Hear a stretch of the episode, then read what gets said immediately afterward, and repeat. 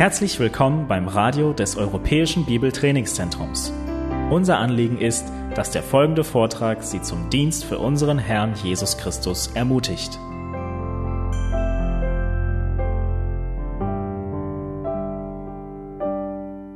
Wir sind heute im Philipperbrief an einem ganz tollen Text angekommen. Einem Text, der so perfekt für den, der neben dir ist, gedacht ist. Nicht für dich, keine Sorge. Ja. Murrt nicht und zweifelt nicht. Philippa 2, Vers 14 bis 16 ist unser Text, an den wir angelangt sind in unserer Reihe durch den Philippa-Brief. Und in Philippa 2, 14 heißt es, tut alles ohne Murren und Bedenken. Nun, ich habe einen kleinen bin ich murrend Test für dich. Hört mal zu und ja, versucht euch einzuordnen in der Skala, ja, von trifft zu hin und wieder oder nee, das beschreibt mich nicht. Ich neige dazu, zu murren und mich zu beschweren, wenn die Dinge in meinem Leben nicht so laufen, wie ich es mir wünsche.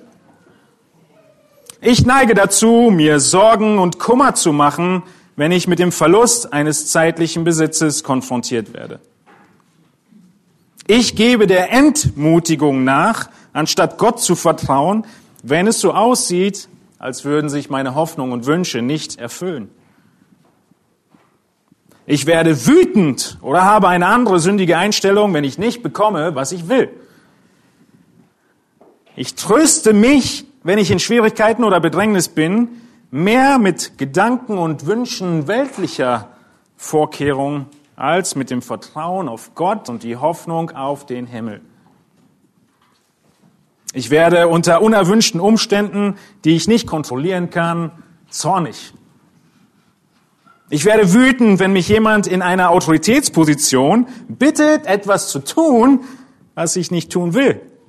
Und ich kann diese Autorität nicht davon überzeugen, ihre Meinung zu ändern.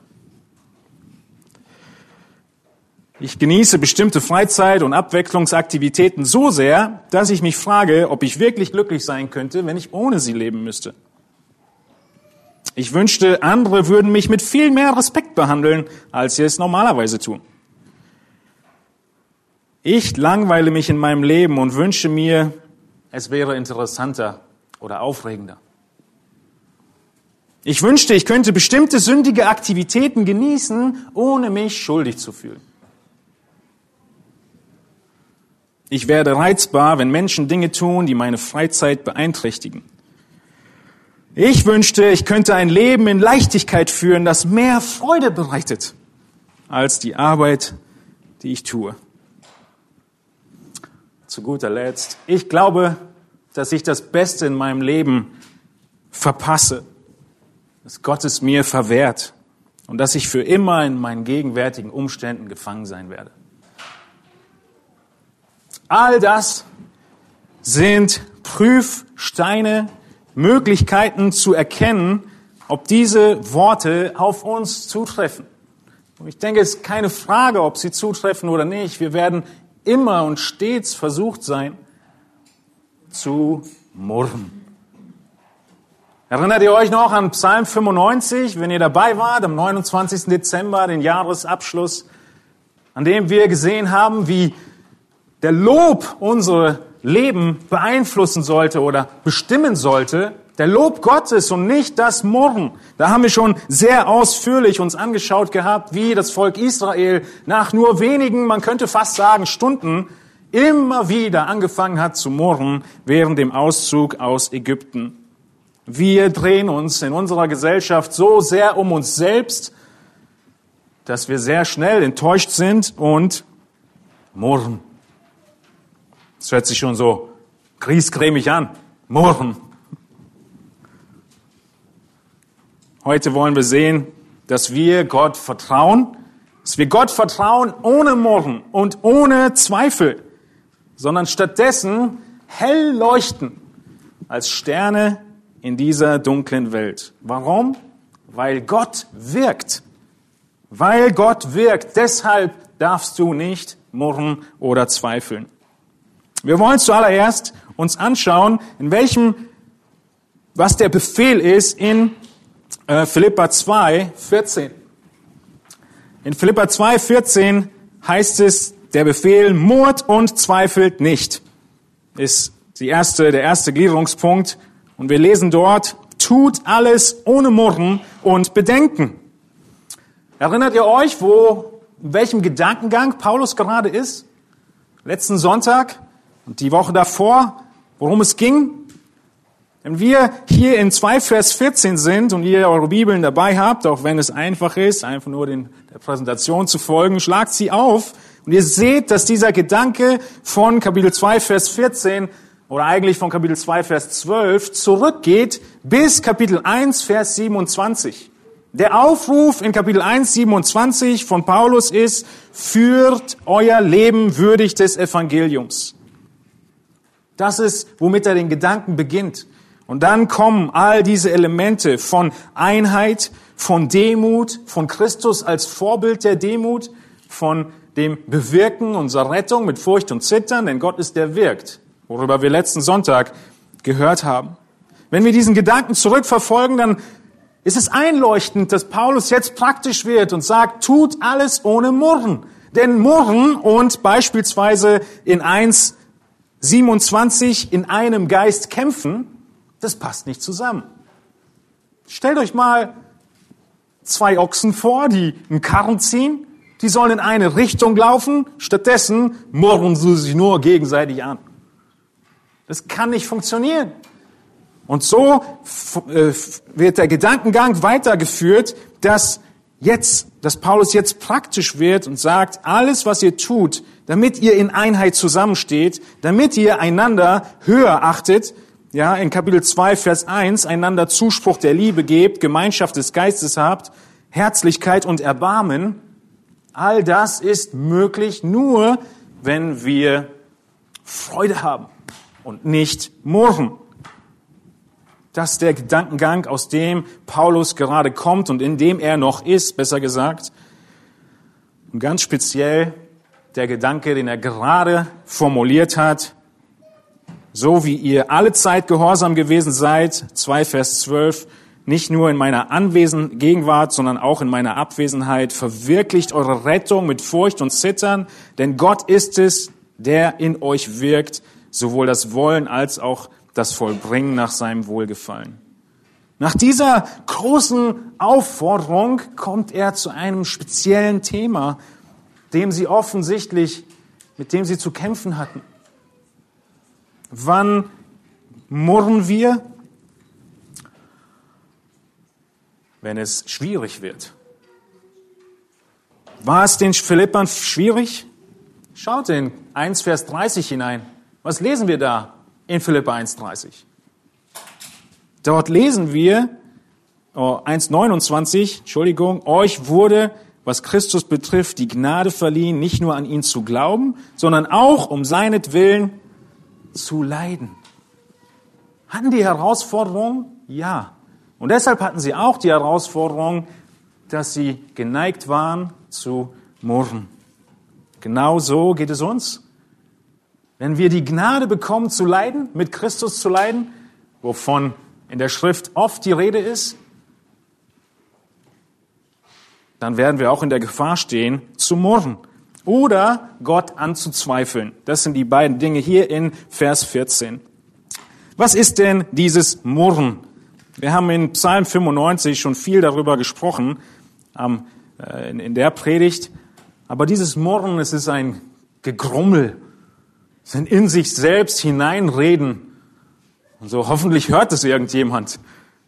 Es ist definitiv nicht an Gott gerichtet, sondern es dreht sich alles um sich selbst. Man dreht sich um sich selbst, man ist unzufrieden, man flüstert oder grummelt irgendetwas vor sich her und spekuliert. Dieses Murren, es liegt nicht an Gott, sondern es liegt an uns. Paulus hat gerade gesagt, Gott wirkt, murrt nicht. Wenn wir murren, zweifeln wir daran, ob Gott alles wirklich richtig gemacht hat in unserem Leben. Nun, dieses Murren ist genauso eine Art und Weise, wie wir in der anderen Predigt von Tim Dane gehört haben, gib Gott nicht die Schuld. Genau das Gleiche drücken wir aus, wenn wir murren. Gott hat doch irgendwas falsch gemacht.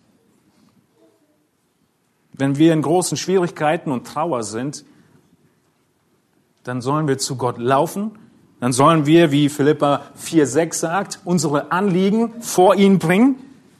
Wir sollen sie ihm geben. Das ist das Gegenteil von Murren. Das ist, was wir tun sollten. Aber der murrende Mensch, er geht nicht zu Gott, sondern er lässt den Unmut an anderen aus. Er dreht sich um sich selbst, er ist selbst verliebt, er ist vorwurfsvoll, er ist griesgrämig. Er hat immer was zu meckern. Ob es um die Politik geht, ob es um irgendwelche anderen Leiter geht, um Autorität, um den Chef, um den Pastor, den Ehemann, die Kinder, egal worum es geht, es gibt immer einen Grund zu meckern, zu murren. Das ganze Murren hat nicht nur in dem Exodus, im Auszug aus Ägypten, nicht lange auf sich warten lassen, sondern es hat auch in der jungen Gemeinde nicht lange auf sich warten lassen. Wo lesen wir nach Pfingsten von dem ersten großen Murren? In Apostelgeschichte 6.1 lesen wir, dass die Jünger gewachsen sind, es sind mehr Leute geworden und mit Wachstum kommen Herausforderungen und Enttäuschungen. Und da ist die natürliche Folge welche? Es entstand ein Murren der Hellenisten gegen die Hebräer, die Griechen gegen die Hebräer. Die Witwen wurden übersehen und sie murren. Man könnte sehr viele äh, in, in ähm, Mose hineingehen, in zweiten Mose und uns das anschauen, aber das möchte ich nicht wiederholen. Das haben wir in Psalm 95 ausführlich gemacht. Aber das ist sicher da die Begebenheit, die Paulus am allerstärksten, an die er anspielt, ja, den Exodus. Das ist Murren. Ein unzufriedener Zustand mit der Situation. Es ist von Emotionen ähm, gedrängt. Das Zweite, was er sagt, ist, tut alles ohne Murren und Bedenken. Was sind denn Bedenken? Ich soll alles tun und nicht nachdenken? Ist das, was er meint? Bedenken kann auch übersetzt werden mit Gedanken in manchen Situationen. Wir gucken uns gleich ein paar Verse an. Oder mit Zweifeln. Ich glaube, das ist eine treffende Nuance, die Paulus hier meint. Wir sollen nicht zweifeln, nicht hinterfragen, nämlich was? Gottes Wahrheit, Gottes Charakter. Wenn wir murren, sind wir unzufrieden mit unseren Umständen, in die Gott uns ge äh, gestellt hat. Wenn wir zweifeln und bedenken, hinterfragen wir, ob er wirklich wahr ist. Ist es wirklich das Beste, das zu tun, was Gott sagt? Das ist Bedenken, das ist Hinterfragen, das ist Zweifeln. Und diese Worte, sie sind an Gläubige gerichtet. Erinnert ihr euch in Philippa 1, Vers 1, da steht an alle Heiligen. An Heilige. Aber es ist nicht schön, mit murrenden Leuten zusammen zu sein, oder? Mit zweifelnden Leuten, die andauernd alles hinterfragen, Gott hinterfragen und unzufrieden sind mit ihrer Situation. Ich hatte einen Nachbarn, der gläubig war und wir hatten immer wieder Kontakt mit ihm. Und es war eine Frage von Sekunden. In jedem Gespräch, könnte man fast sagen, man nie, äh, man nicht immer, immer sagen sollte. Vielleicht gab es Gespräche, die nicht so liefen. Aber das war das Murren in Person. Alle Bereiche des Lebens. Es gab immer was auszusetzen. Und er hat große Pläne und Träume gehabt, die er nie umsetzen konnte, weil irgendwas fehlte. Hat die falsche Frau gehabt, hat es auch direkt so gesagt. Hat die falschen Kinder gehabt, hat den falschen Job gehabt, Falsche Politiker, falsche dies und jenes, falsches Wetter. So weit ging's. Wir haben den Kontakt nicht, wer weiß, wie oft gesucht, könnt ihr euch vorstellen. Das wollen wir nicht, das dürfen wir nicht. Warum nicht? Weil Gott wirkt. Er ist aktiv in deinem Leben und er ist wahr. Und das, was er tut, ist gut und richtig. Wenn er sagt, wir sollen alles ohne Bedenken tun, dann meint er damit nicht, dass wir nicht Fragen stellen sollen, dass wir nicht nachdenken sollen, dass wir nicht, wenn wir merken, wir haben einen Fehler gemacht, ihn nicht bedenken sollen und korrigieren sollen. Er meint auch nicht damit, dass wir schwere Situationen vorbeugen sollen. Wenn ich mich übernommen habe und es durchgezogen habe, dann muss ich nicht so naiv sein und es gleich wieder tun. Er meint nicht, dass wir nicht nachdenken und einfach nur handeln, sondern er meint, dass wir nicht hinterfragen sollen. Gott nicht hinterfragen. Und das tun wir doch, oder? Wir sind versucht, es zu tun. Denn es ist eine der ersten und grundlegendsten Taktiken des Widersachers, des Königs dieser Weltzeit.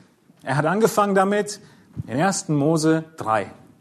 In 1. Mose 3, wo er fragt, in Form der Schlange, sollte Gott wirklich gesagt haben, sollte Gott wirklich gesagt haben, dass ihr von keinem Baum essen dürft. Was tut der Widersacher? Er hinterfragt das Wort Gottes. Und dann sehen wir, dass Eva ganz äh, schön antwortet, was alles die Offenbarung Gottes ist, was Gott ihnen gesagt hat. Und in Vers 4 spricht die Schlange wieder zu Eva und sagt, nein, Eva, keineswegs werdet ihr sterben. In diesem Moment greift dieser Vers. Was macht Eva? Sie bedenkt in der Form, wie das Wort hier benutzt wird. Sie zweifelt daran, ob das wirklich so ist. Ist jetzt Gott wahr oder ist die Schlange wahr? Wer sagt die Wahrheit? Und sie entscheidet sich, wir wissen, wie es ausgeht, sie nimmt von dem Baum, isst, weil er schön anzusehen war in Vers 6. Und sie hat der Lüge geglaubt, dass er weise machen würde. Und genauso Adam. Tut alles ohne Murren und Bedenken. In die Situationen, die Gott dich hineingestellt hat, sollst du Freude praktizieren. Die Wahrheit, die Gott gibt, was du zu tun hast und zu lassen hast, sollst du annehmen und nicht hinterfragen. Was hinterfragen wir alles?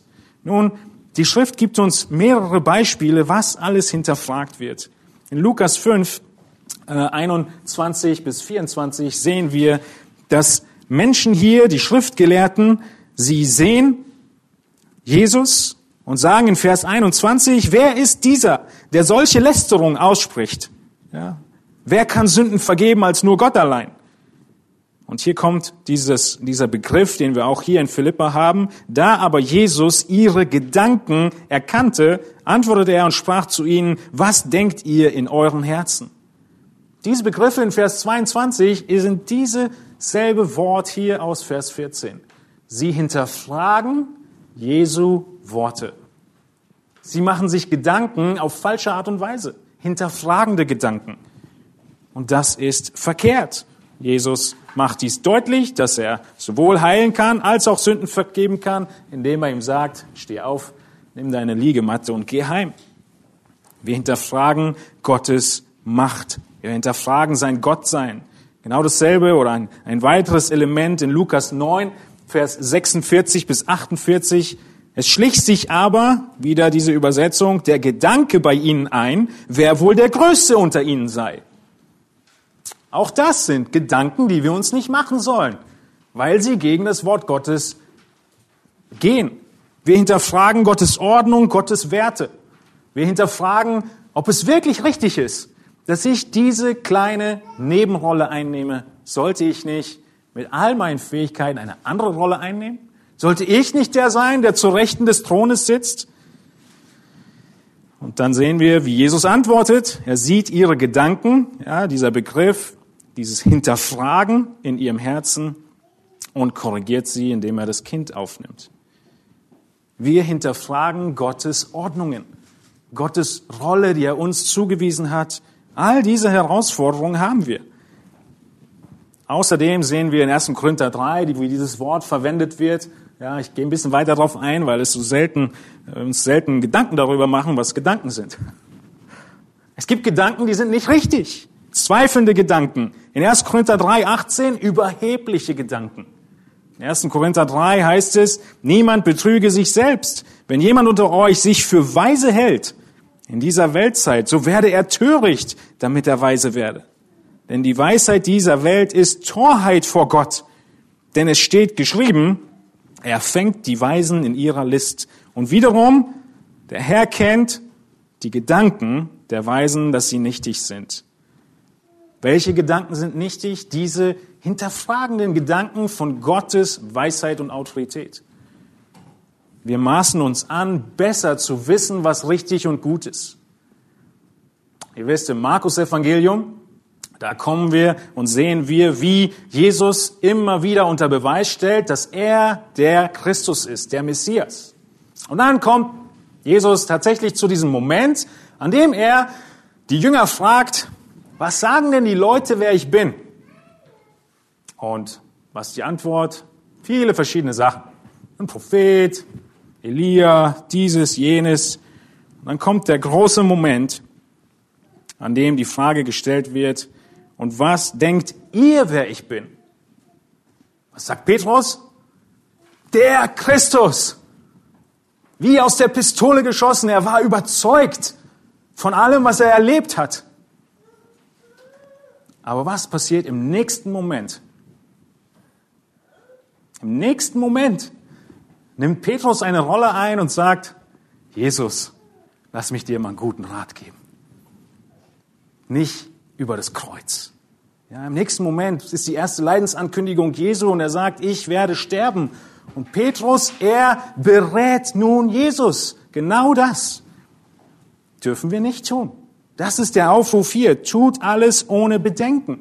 Wenn Gottes Wort sagt, so soll es laufen, dann sollen wir es annehmen und nicht, Gott, ich habe da mal eine Idee für dich.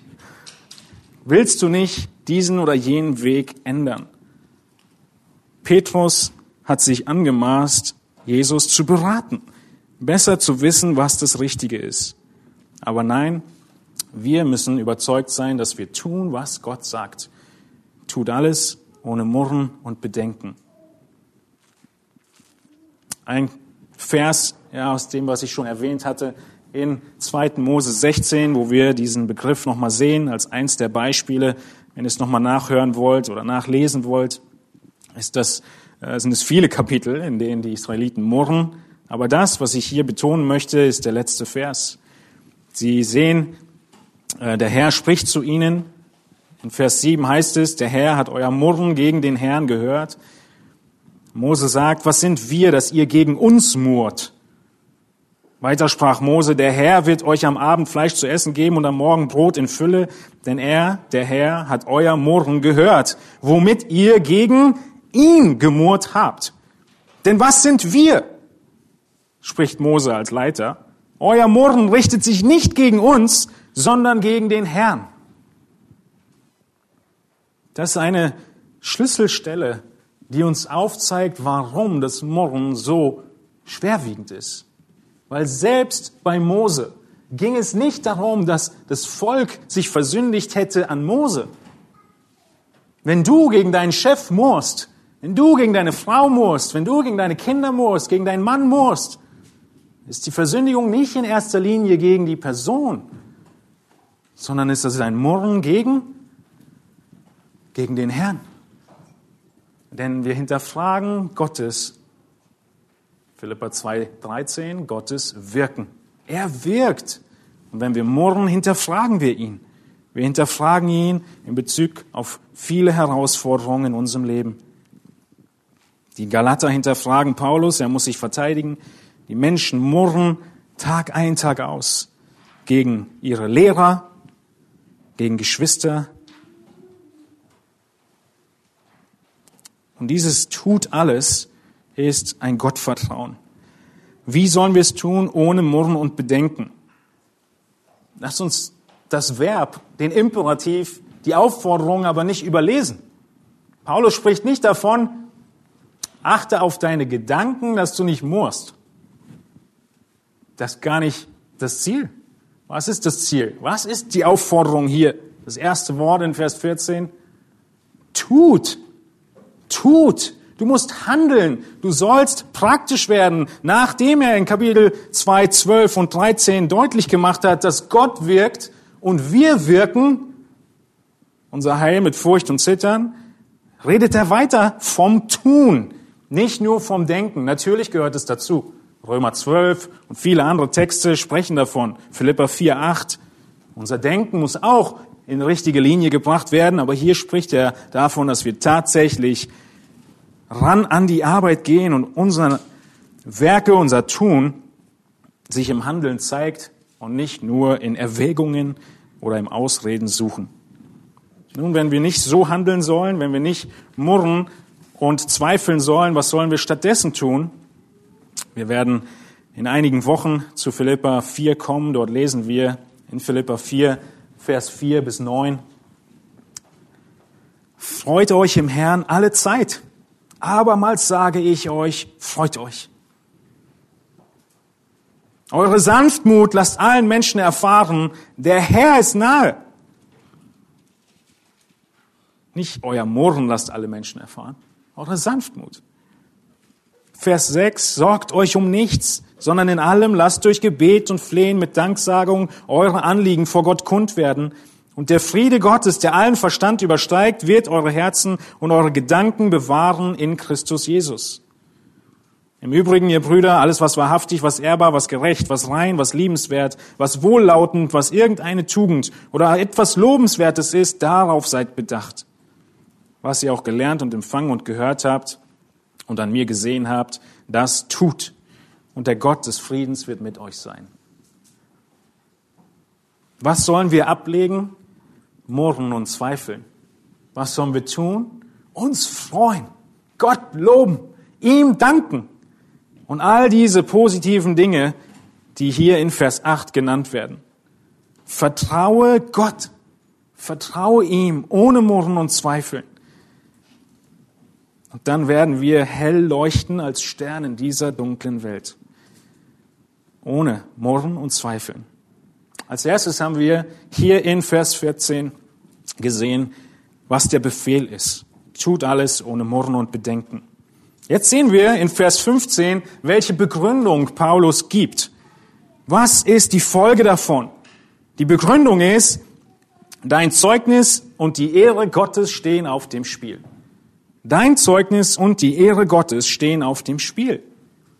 In Philippa 2, 15 heißt es, damit ihr unsträflich und lauter seid, untadelige Kinder Gottes, inmitten eines verdrehten und verkehrten Geschlechts, unter welchem ihr leuchtet als Lichter in der Welt.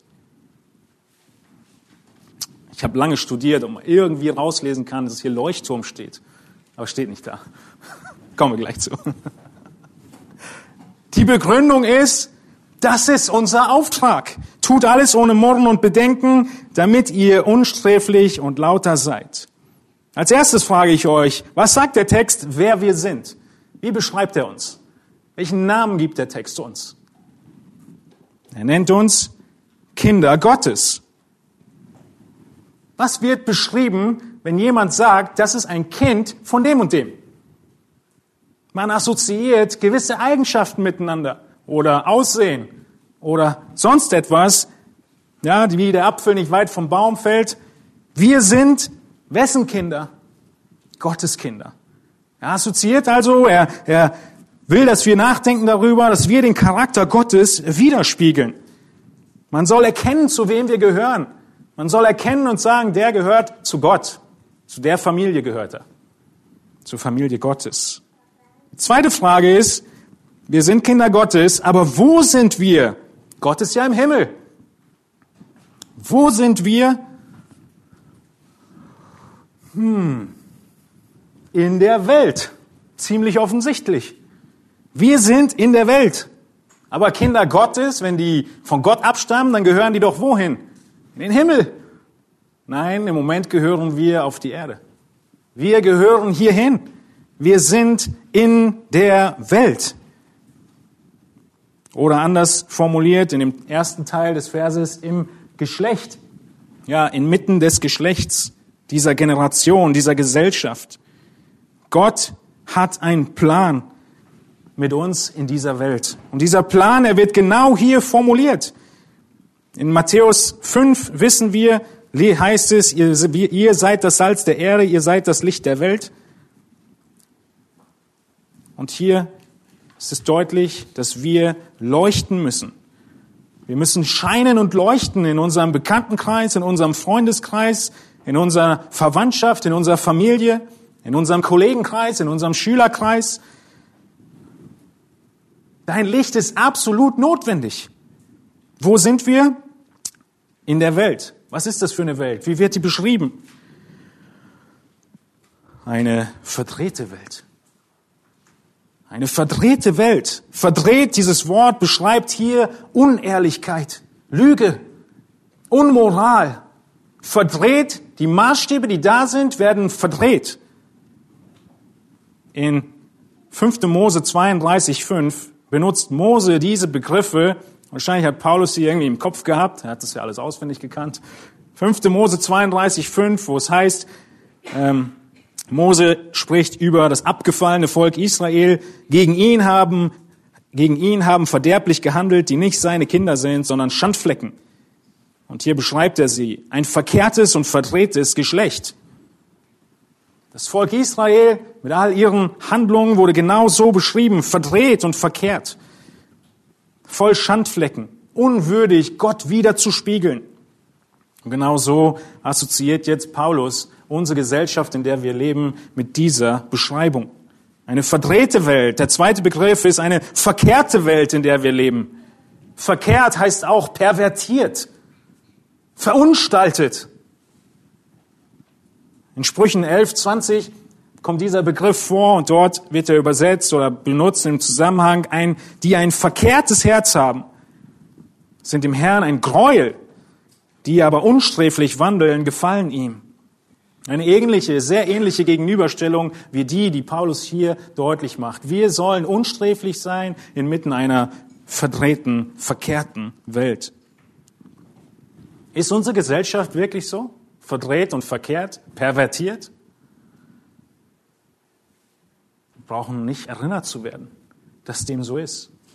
Wir brauchen nicht erinnert werden, dass die Menschen um uns herum Gott hassen, Christus ablehnen, moralisch pervertiert sind, verdrehen und alles, was gerade ist, alles, was Gott gut heißt, verdrehen und pervertieren und das zum Maßstab machen. Und der eigentliche Maßstab Gottes ist überhaupt nicht mehr akzeptabel. Nun gehen wir zurück und schauen in unseren Text hinein, in Philippa 2. Wir sind unsträflich und lauter sollen wir sein, untadelige Kinder. Wo sind wir? Immer noch die Frage. In einer, in der Welt, in der verdrehten, verkehrten Welt. Und zuletzt sehen wir, dass wir inmitten der Welt sind. Wir sind nicht irgendwo, sondern wir sind mittendrin. Wir sind inmitten dieser Welt, dieses Geschlechts, dieser Gesellschaft. Du bist mittendrin, du bist mit deinem Schiffchen nicht nur im Hafen, auch nicht am Ufer vor Anker, nein, du bist mittendrin auf dem Meer und das merkst du insbesondere dann, wenn der Wellengang hochgeht. Wir haben nichts um uns herum außer Gott. Mittendrin. Es fällt uns manchmal schwer zu glauben, dass das der Ort ist, an dem Gott uns haben will, oder? Wenn wir Gebäude suchen, dann suchen wir nicht nach so einem riesigen Gebäude oder einem kleinen Dorf, wo alle Leuchttürmer hinziehen können und wir eine Enklave bilden. Weil das nicht der Auftrag Gottes ist. Wir sind mittendrin und da gehören wir hin. Da gehörst du hin. Auch wenn das mittendrin bedeutet, wie bei den Philippern, dass Leid kommt. Mittendrin Zweifel, ob dieser Druck der Gesellschaft wirklich das ist, was Gott von uns möchte. Ja, das möchte er. Wir leben als Gemeinde inmitten der verdrehten Welt. Warum und wie können wir das aushalten hier? Wir können es aushalten, weil Gott wirkt. Weil Gott wirkt. Vers 13. Nun, was sind wir? Was sollen wir sein?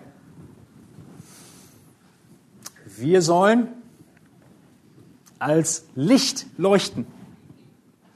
Licht wird immer Einfluss bringen. Licht spricht von Einfluss. Wenn Licht nicht da ist, sieht man nichts. Wenn Licht kommt, dann wird sich alles verändern. Ohne Sonne, Mond und Sterne wäre die Welt nicht, wie sie ist. Das ist, wovon Paulus spricht. Dieser Begriff Lichter in der Welt beschreibt die Himmelskörper. Sonne, Mond und Sterne. Wir sind diejenigen als Gläubige, die der ganzen Welt Orientierung geben. Jedes Mal, wenn ein Mensch mit dir in Kontakt kommt, bringst du Licht in seine Situation hinein mit der Art und Weise, wie du reagierst und wie du bist. Das ist das Ziel.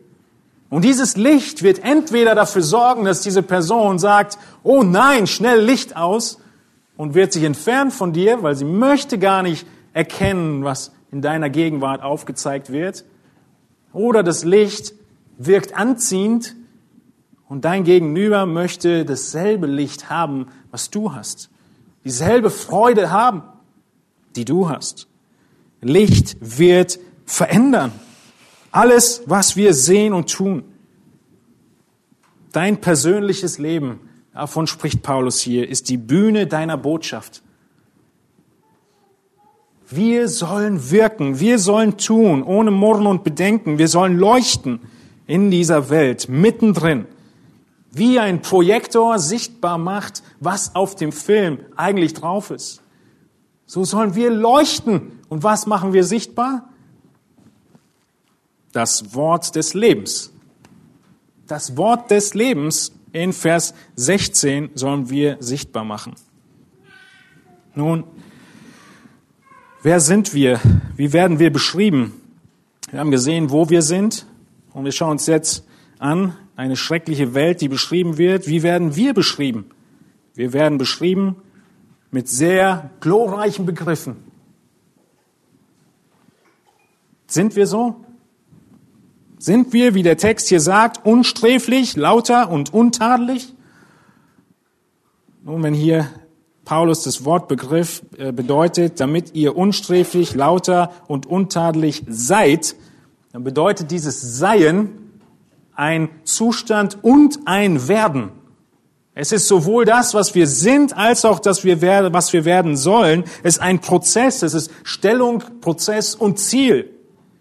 2. Petrus 1.4 macht uns das deutlich, wie Petrus davon spricht, dass die, die wir gerettet worden sind, wir sind göttlicher Natur teilhaftig geworden oder werdet. Genau der gleiche Begriff hier, den auch Paulus benutzt, nachdem ihr dem Verderben entflohen seid. Der Zusammenhang ist vielleicht deutlicher zu erkennen, wir haben schon Gottes Samen, wir sind schon in Gottes Ebenbild, aber noch nicht vollkommen. Wann werden wir es vollkommen sein? Bei der Verherrlichung. Und genau so beschreibt Paulus das hier. Wir sind und sollen werden unsträflich, lauter und untadelig. Unsträflich ist zu sein wie Hiob. In Hiob 2, Vers 3, der beschrieben wird als in dem Gespräch zwischen Satan und Hiob, seinesgleichen gibt es nicht auf Erden, sagt der Herr zum Satan, einen so untadeligen und rechtschaffenen Mann. Diese Begriffe hier beschreiben dieses unsträflich, untadelig und rechtschaffen, der Gott fürchtet und das Böse meidet. Genauso sollen wir sein. Gott fürchten und das Böse meiden. Unsträflich meint ohne Fehler. Lauter meint ohne Hinterlist oder ohne Bosheit. Der Begriff bedeutet unvermischt zu sein. Ja, unvermischtes Metall, sonst wirkt, hilft es niemanden. Unvermischter Wein, sonst schmeckt er nicht. Unvermischt sollen wir sein, unvermischt mit Sünde. Römer 16, 19 spricht genau davon. Und dort wird es äh, in diesem Zusammenhang auch benutzt, unvermischt mit dem Bösen. Unser Leben soll nicht mal so, mal so sein. Weder vermischt, Montag bis Samstag ist anders wie Sonntag, noch mein Leben auf der Arbeit, mein Gesicht auf der Arbeit ist anders wie zu Hause. Unvermischt. Lauter, ohne Bosheit. Erstens ohne Fehler, zweitens ohne Bosheit und drittens untadelig, ohne Anklage. Wie die Minister bei Daniel nach Anklage suchen und keine finden ohne Anklage. Jeder dieser drei Begriffe, unsträflich, lauter und untadelig, sind Verneinungen. Ja, wir können sie deshalb so aneinander rein. Wir sollen ohne Fehler sein, ohne Bosheit und ohne Anklage. Wie soll das gehen? Wie soll das funktionieren? Nun, der Zusammenhang ist alles mit Gottes Wirken. Ihr erinnert euch, Gott ist es, der wirkt, sowohl das Wollen als auch das Vollbringen nach seinem Wohlgefallen. Aber weil Gott wirkt, deshalb tu alles ohne Murren und Bedenken und leuchte in dieser Welt. Wir brauchen Gott und wir haben dennoch die Aufforderung. Wenn ihr euch diesen Vers anschaut, Verse 14 und 15, dann ist es eine riesige Diskrepanz, die sich auftut, oder? Wie die Welt beschrieben wird. Die Welt ist boshaft. Wir sollen ohne Boshaftigkeit heilig sein. Die Welt ist pervertiert und verdreht. Wir sollen rein und lauter sein. Oder wenn man es verbogen nimmt, dann sollen wir gerade sein. Wenn die Welt voll sträflichen Dingen sind vor Gott, dann sollen wir unsträflich leben. Wenn die Welt murrt, sollen wir uns freuen. Kommt zwei Verse später. Wenn die Welt hinterfragt, was Gott sagt und was sein Wort sagt, dann sollen wir Gott vertrauen, was sein Wort sagt. Es ist eine so riesige Diskrepanz und wir müssen uns dieser Diskrepanz bewusst sein, sonst schlägt uns die Welle, ohne dass wir sie erwartet haben. Und wo treffen wir auf diese Diskrepanzen? Inmitten, mittendrin, jeden Tag, Tag ein, Tag aus. Aber der Aufruf bleibt, tut alles ohne Murren und Zweifeln wenn hier davon die Rede ist, was denn nun gerade ist. Wenn wir davon reden, dass es ein gerade und ein ungerade gibt, ein sträflich und nicht sträflich, ein boshaft und ein heilig, dann ist doch die Frage, wer bestimmt denn, was gerade ist? Wer bestimmt, was gerade ist? Was ist Wahrheit, könnten wir fragen. Und wir sehen, dass Johannes genau das Gleiche beschreibt wenn wir in Johannes 17 hineinschauen, dass wir mitten in der Welt sind und genau dahin gehören. Und dann sehen wir in Johannes 17, was die Lösung ist, wie wir in dieser Welt bestehen. In Johannes 17, Vers 15 lesen wir im Gebet Jesu, ich bitte nicht, dass du sie aus der Welt nimmst, sondern dass du sie bewahrst vor dem Bösen.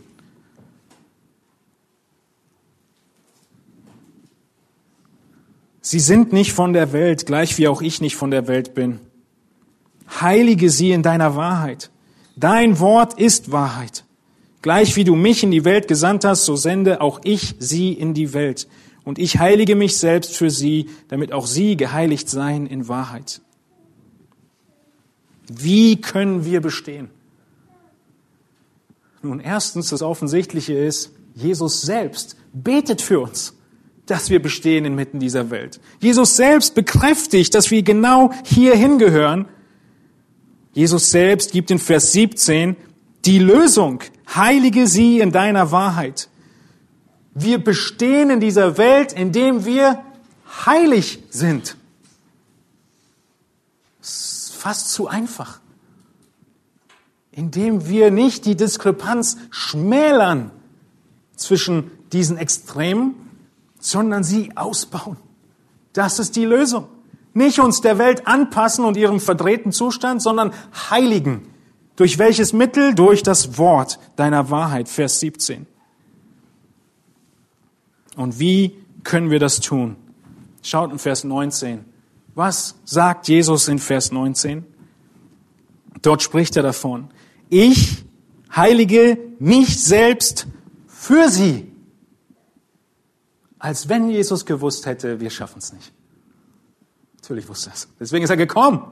Aber er hat es vollkommen vollbracht. Wie können wir bestehen bleiben? Indem wir uns an ihn klammern. Der, der es vollbracht hat. Der, der uns geheiligt hat. Der, der sich, Entschuldigung, geheiligt hat. Jesus bezieht sich auf das Wort Gottes. Hatte Jesus Grund, das Wort Gottes zu hinterfragen? Was meint ihr? Hatte Jesus Grund, Gott zu hinterfragen? In Matthäus 4, wovon lesen wir da? Direkt nach der Taufe Jesu passiert was? Gott führt ihn in Versuchung. Der Geist führt ihn in die Wüste, 40 Tage ohne Essen. Und Jesus, er hatte genau den gleichen Grund, Gottes Plan zu hinterfragen wie du und ich. Er kannte Gottes Plan.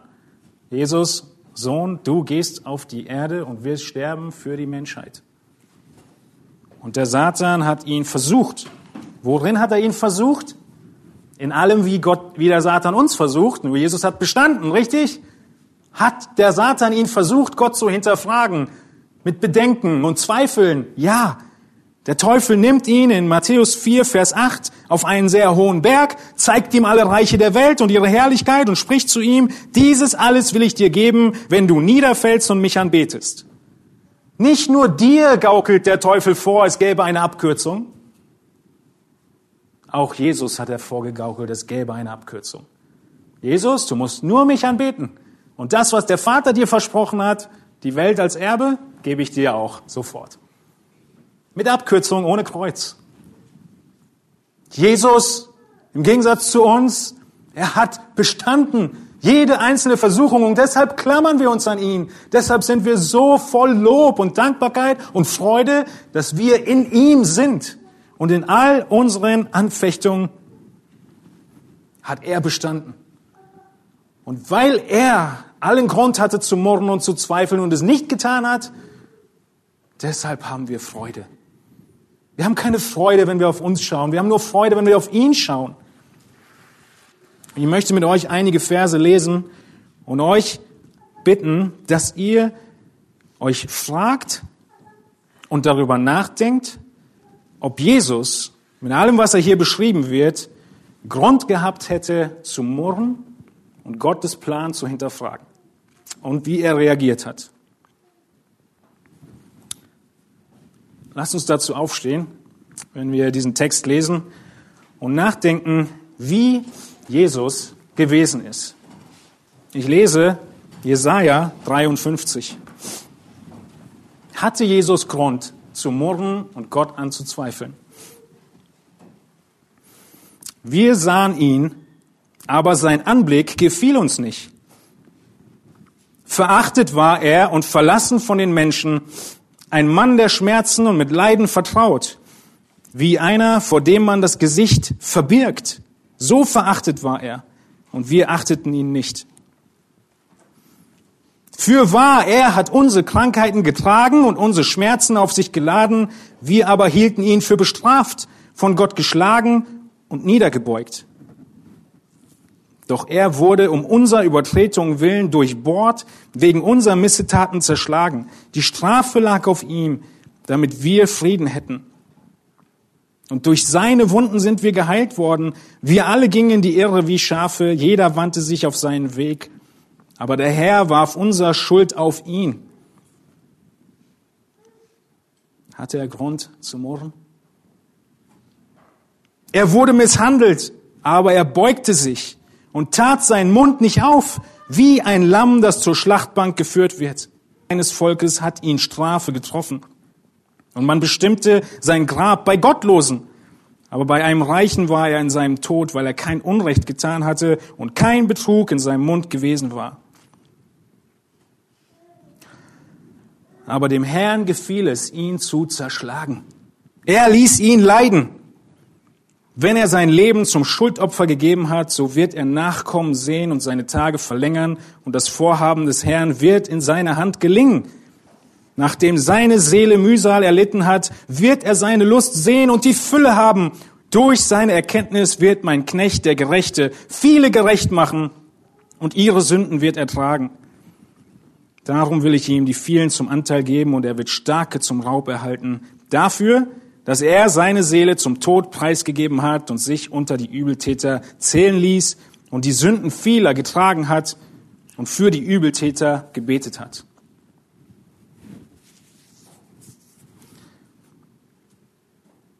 Ihr dürft Platz nehmen.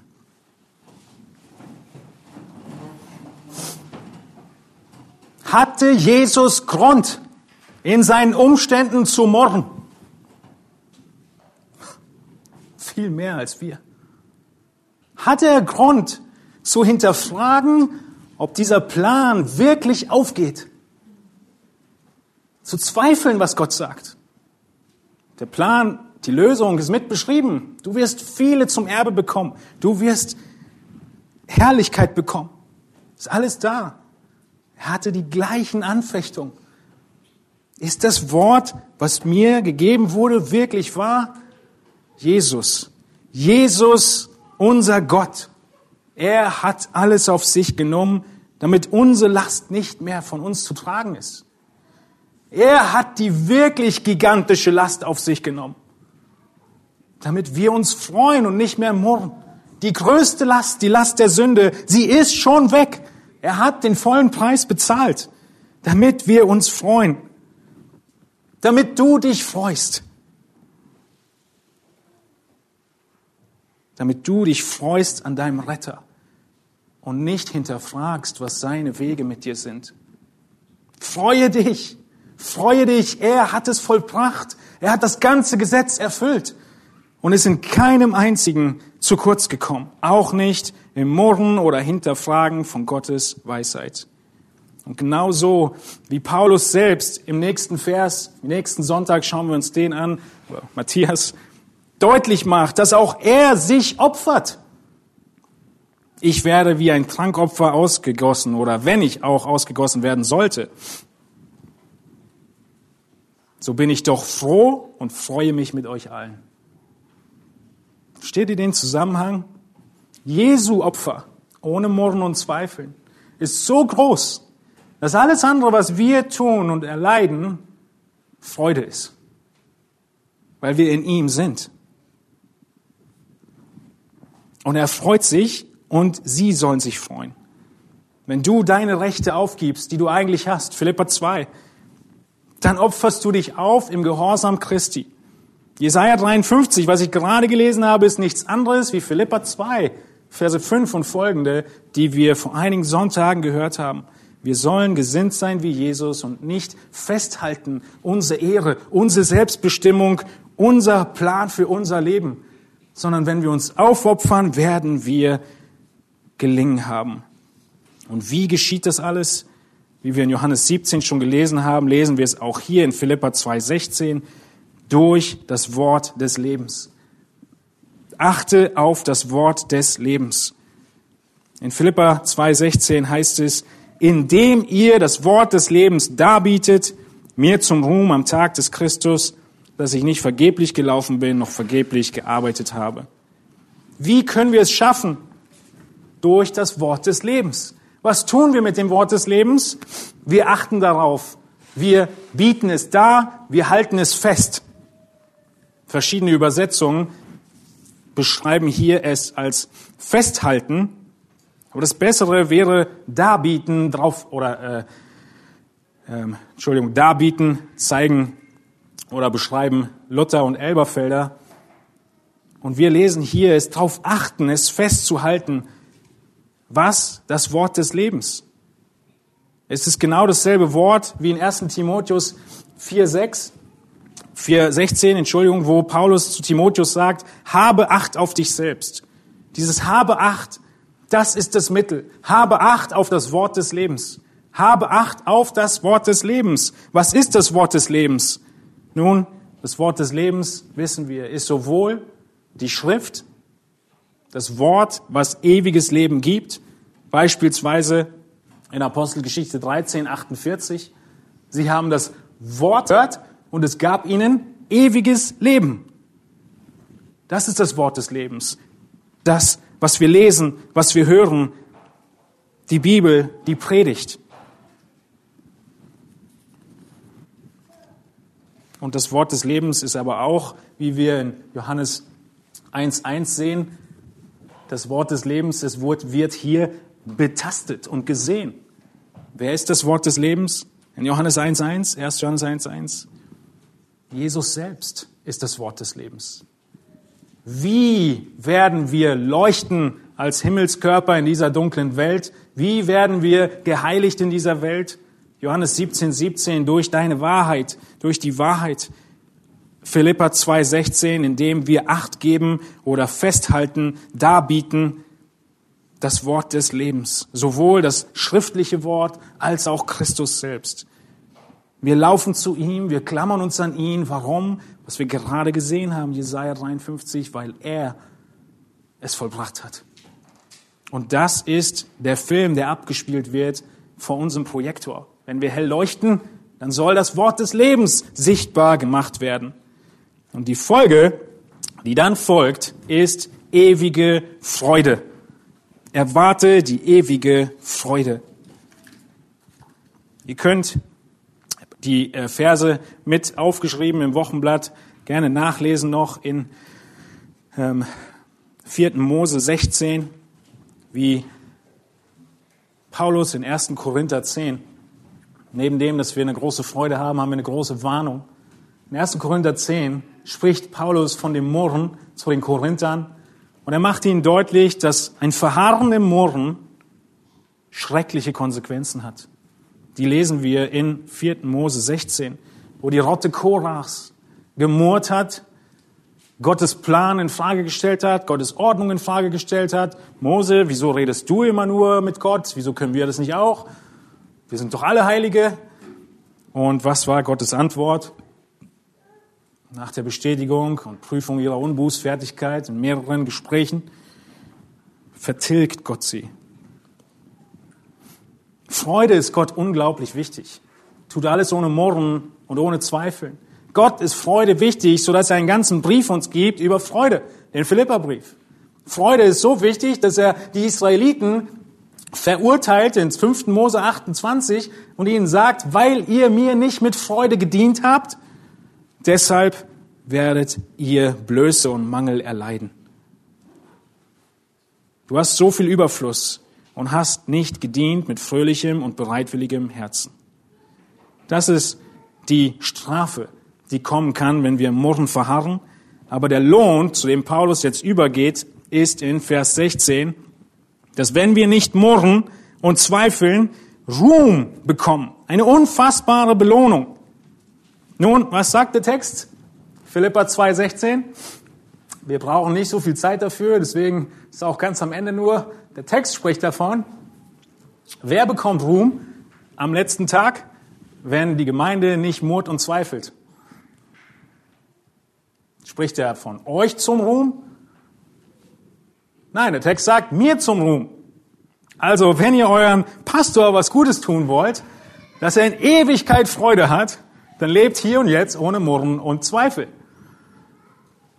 Wenn du selbst möchtest, dass du in Ewigkeit Freude hast, dann wirst du das Gleiche bewirken in jeder Jüngerschaftsbeziehung, in der du stehst. Wir brauchen einander und brauchen einander zu ermutigen, in Freude zu leben. Und die, die ermutigen, in Freude zu leben, werden Ruhm bekommen. Und die, die in Freude leben, sowieso. Eine unfassbare Belohnung. Eine unfassbare Belohnung, dass Gott, der sowieso alles tut und wirkt, uns dann am Ende, nachdem wir getan haben, was er gewirkt hat, neben dem, dass er uns Freude schenkt, indem wir es tun, auch noch belohnt in Ewigkeit. Das ist unser Gott. Und so endet Paulus diesen Gedanken, sagt, haltet fest am Wort des Lebens. Haltet fest an dieser Wahrheit. Sie heiligt euch und sie hilft euch, unsträflich, lauter, untadelig zu sein und zu leuchten, hell zu leuchten, als Lichter in dieser Welt.